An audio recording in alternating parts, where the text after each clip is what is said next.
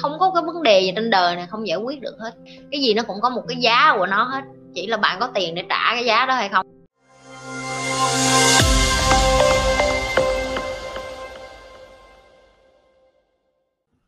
Chị cho em hỏi lại, như thế nào là tiêu cực?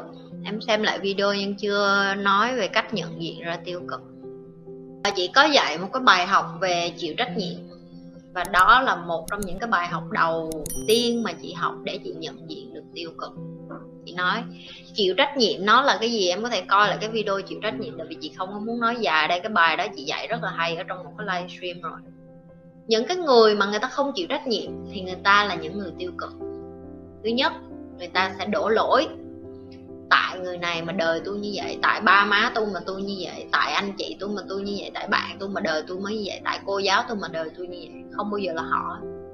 Họ không bao giờ là người quản cái cuộc đời của họ. Họ không bao giờ mở miệng ra ừ tại tôi mà tôi mới thi rớt, tại tôi mà anh chị của tôi mới không có dạy dỗ tôi nữa, tại tôi mà bạn tôi nó mới bỏ đi, nó tìm bạn khác.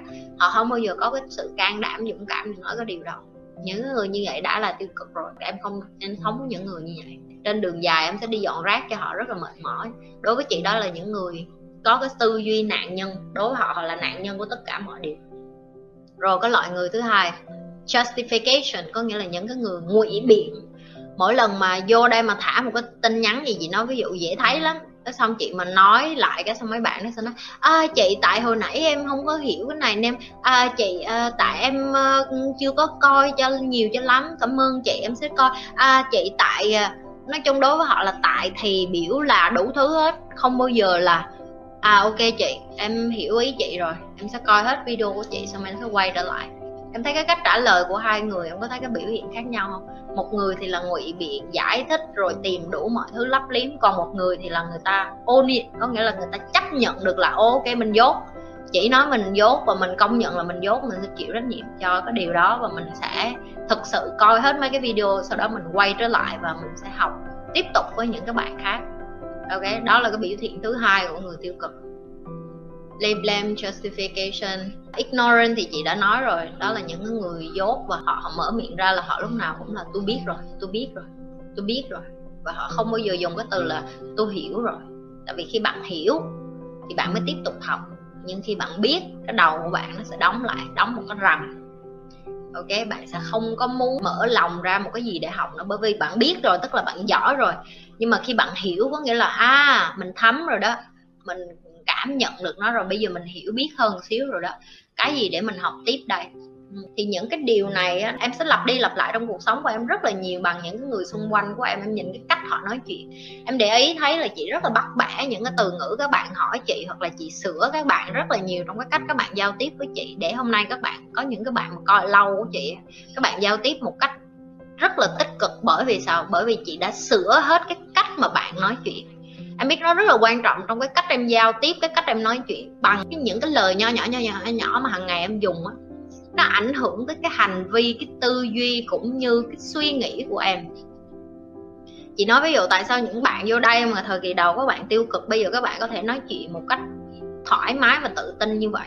Bởi vì chị đã gạt đi những cái tư duy đó để cho các bạn có một cái nơi gọi là cái môi trường để các bạn được thoải mái, tự tin lên mà không có bị đánh giá. Nhưng mà nếu em ra đường mà em nói chuyện kiểu như em đang nói như với chị người ta sẽ nói gì? Dạ, Giả tạo bị điên, bị thần kinh, hoặc là có thiệt không vậy trên trời rớt xuống hả tay giếng hả, hay đợi loại những cái vậy. Thì những cái loại người đó chị gọi là những cái người mà người ta sẽ kéo em xuống cái đóng buồn với họ. Chị từng kể câu chuyện con cua, bây giờ chị sẽ kể lại.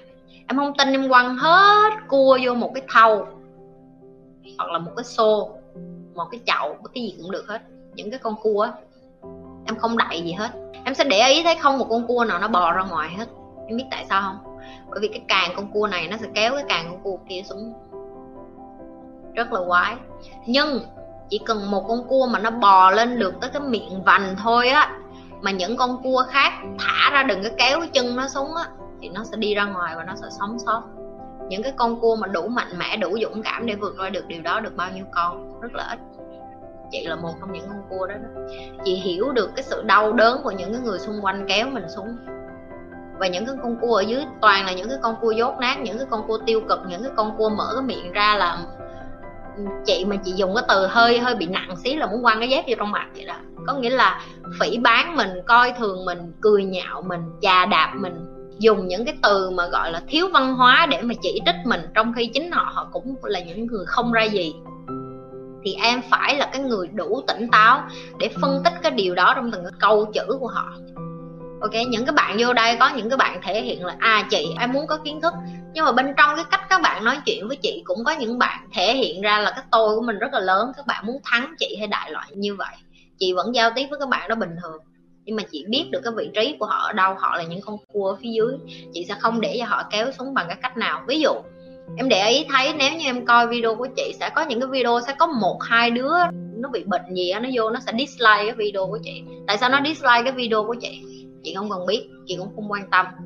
Nhưng nếu chị là một người tiêu cực, chị sẽ nhìn vô cái một người không thích chị đó và chị bực bội cả ngày và chị sẽ bỏ cái kênh của chị. Và chị quên mất đi là mấy chục người còn lại thích coi cái kênh của chị và nhấn cái nút like ví dụ chẳng hạn. Và thả những cái tin nhắn tích cực. Thì đó là cái cách em nhận diện trong cuộc đời của em. Chị xin lỗi nhưng mà có một điều đáng buồn là 98% xã hội nó là tiêu cực. Những cái người tích cực như chị sống rất là vất vả chị phải dùng từ vất vả, tại vì em phải chọn cái cách em tách biệt với cái xã hội. Em biết 98% với hai phần trăm là nó nó chênh lệch chừng nào. Và nếu như những người mà không đủ mạnh mẽ, không đủ dũng cảm để mà tách biệt mình với cái đám cua đó ra và cứ để cho nó kéo xuống thì không sớm hay muộn em cũng sẽ mệt mỏi và em sẽ ở trong đám cua đó luôn. Em sẽ không muốn là con cua được bò ra nữa, tại vì nản quá, mệt quá, đuối quá, sức đâu nữa mà bò. Em hiểu chưa? Thì đó là cái cách em nhận diện ra tiêu cực, tích cực bằng cái cách họ nói, bằng cái hành động của họ, bằng cái tư duy của họ và em phải đủ nhạy bén để mà phân tích nó ra trong mọi cuộc nói chuyện. Tại sao bản thân em nghĩ em dở, em không làm được việc gì lớn vậy chị? Cũng là cái tôi của em nói em như vậy luôn. Chứ không ai nói em hết. Ví dụ như giờ chị nói với em em không có dở, em làm được việc lớn em đâu có tin chị đâu tại vì sao? Tại vì cái tôi em nó bảo vệ em, nó sẽ nói với em là, bà này bà nói nhảm đó mẹ ơi, mày tin gì bà? Mày còn không hiểu mày hơn ai hết hả? Nhưng mà thật ra có những người người ta thật sự người ta không hiểu họ đâu em. Cho nên người ta mới cần bác sĩ tâm lý nên người ta mới cần thầy, người ta mới cần người dẫn đường, người ta mới cần những cái người mà sáng suốt hơn họ, thông thái hơn họ, giỏi giang hơn họ để định hướng cho họ. Và ai cũng vậy hết, từ lớp này qua lớp khác. Ví dụ thầy của chị bày với chị, một ngày nào đó thầy chị chết đi, chị già chị sẽ bày lại cho người kế tiếp người kế tiếp cũng vậy. Người ta học những cái tinh hoa của chị, những kiến thức của chị, người ta lại bày cho người kế tiếp. Cuộc đời này nó là vậy. Thậm chí em bày lại cho con cái của em. Đó là cái điều tương nhiên.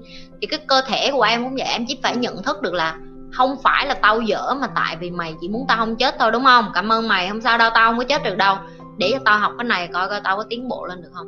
Nhưng mà tao cảm ơn mày. Cho nên chị mới nói, em phải nói chuyện với cái tôi. Em như một người bạn vậy à. em đừng có coi thường cái tôi của em em phải trân trọng cái tôi của em và em phải đối xử với nó, em phải cảm hóa nó rồi em phải dần dần điều khiển nó. Em là chủ, chứ không phải cái tôi của em. Em nhận ra hai suy nghĩ có một khoảng tắc ở giữa, lúc đó em cảm nhận được một cái năng lượng mà cái đầu em nó nhẹ nhàng xâm chiếm trong đầu. Chị giải thích giùm em khoảnh khắc đó là sao chị nhé. Cái khoảnh khắc đó thì đơn giản, đó là em relax thôi, có nghĩa là em chấp nhận thôi. Tại vì có những cái lúc mà hả, cái tôi của mình nó thấy mình bắt đầu mình chấp nhận một cái điều gì đó, nó bắt đầu đừng có sống như vậy sống là phải bươn lên thế này thế nọ.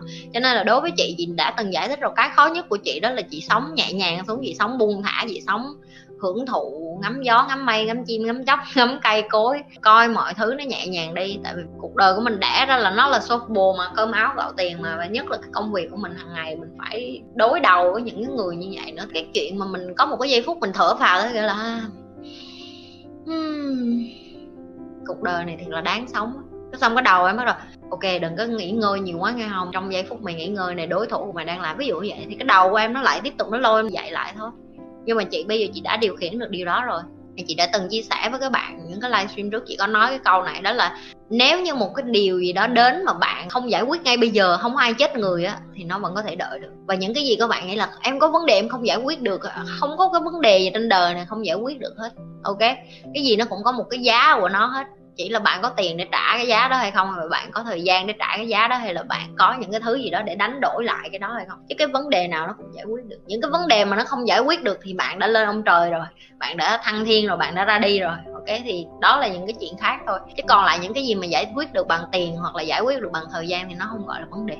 Nếu như các bạn lần đầu tiên coi kênh của nhi, đừng có quên like, share và subscribe nếu các bạn là những người coi trung thành, các bạn phải biết phải làm cái gì rồi. Tiếp tục chia sẻ cái điều như vậy. Tiếp tục đem cái video của nhi ra ngoài kia nhiều hơn.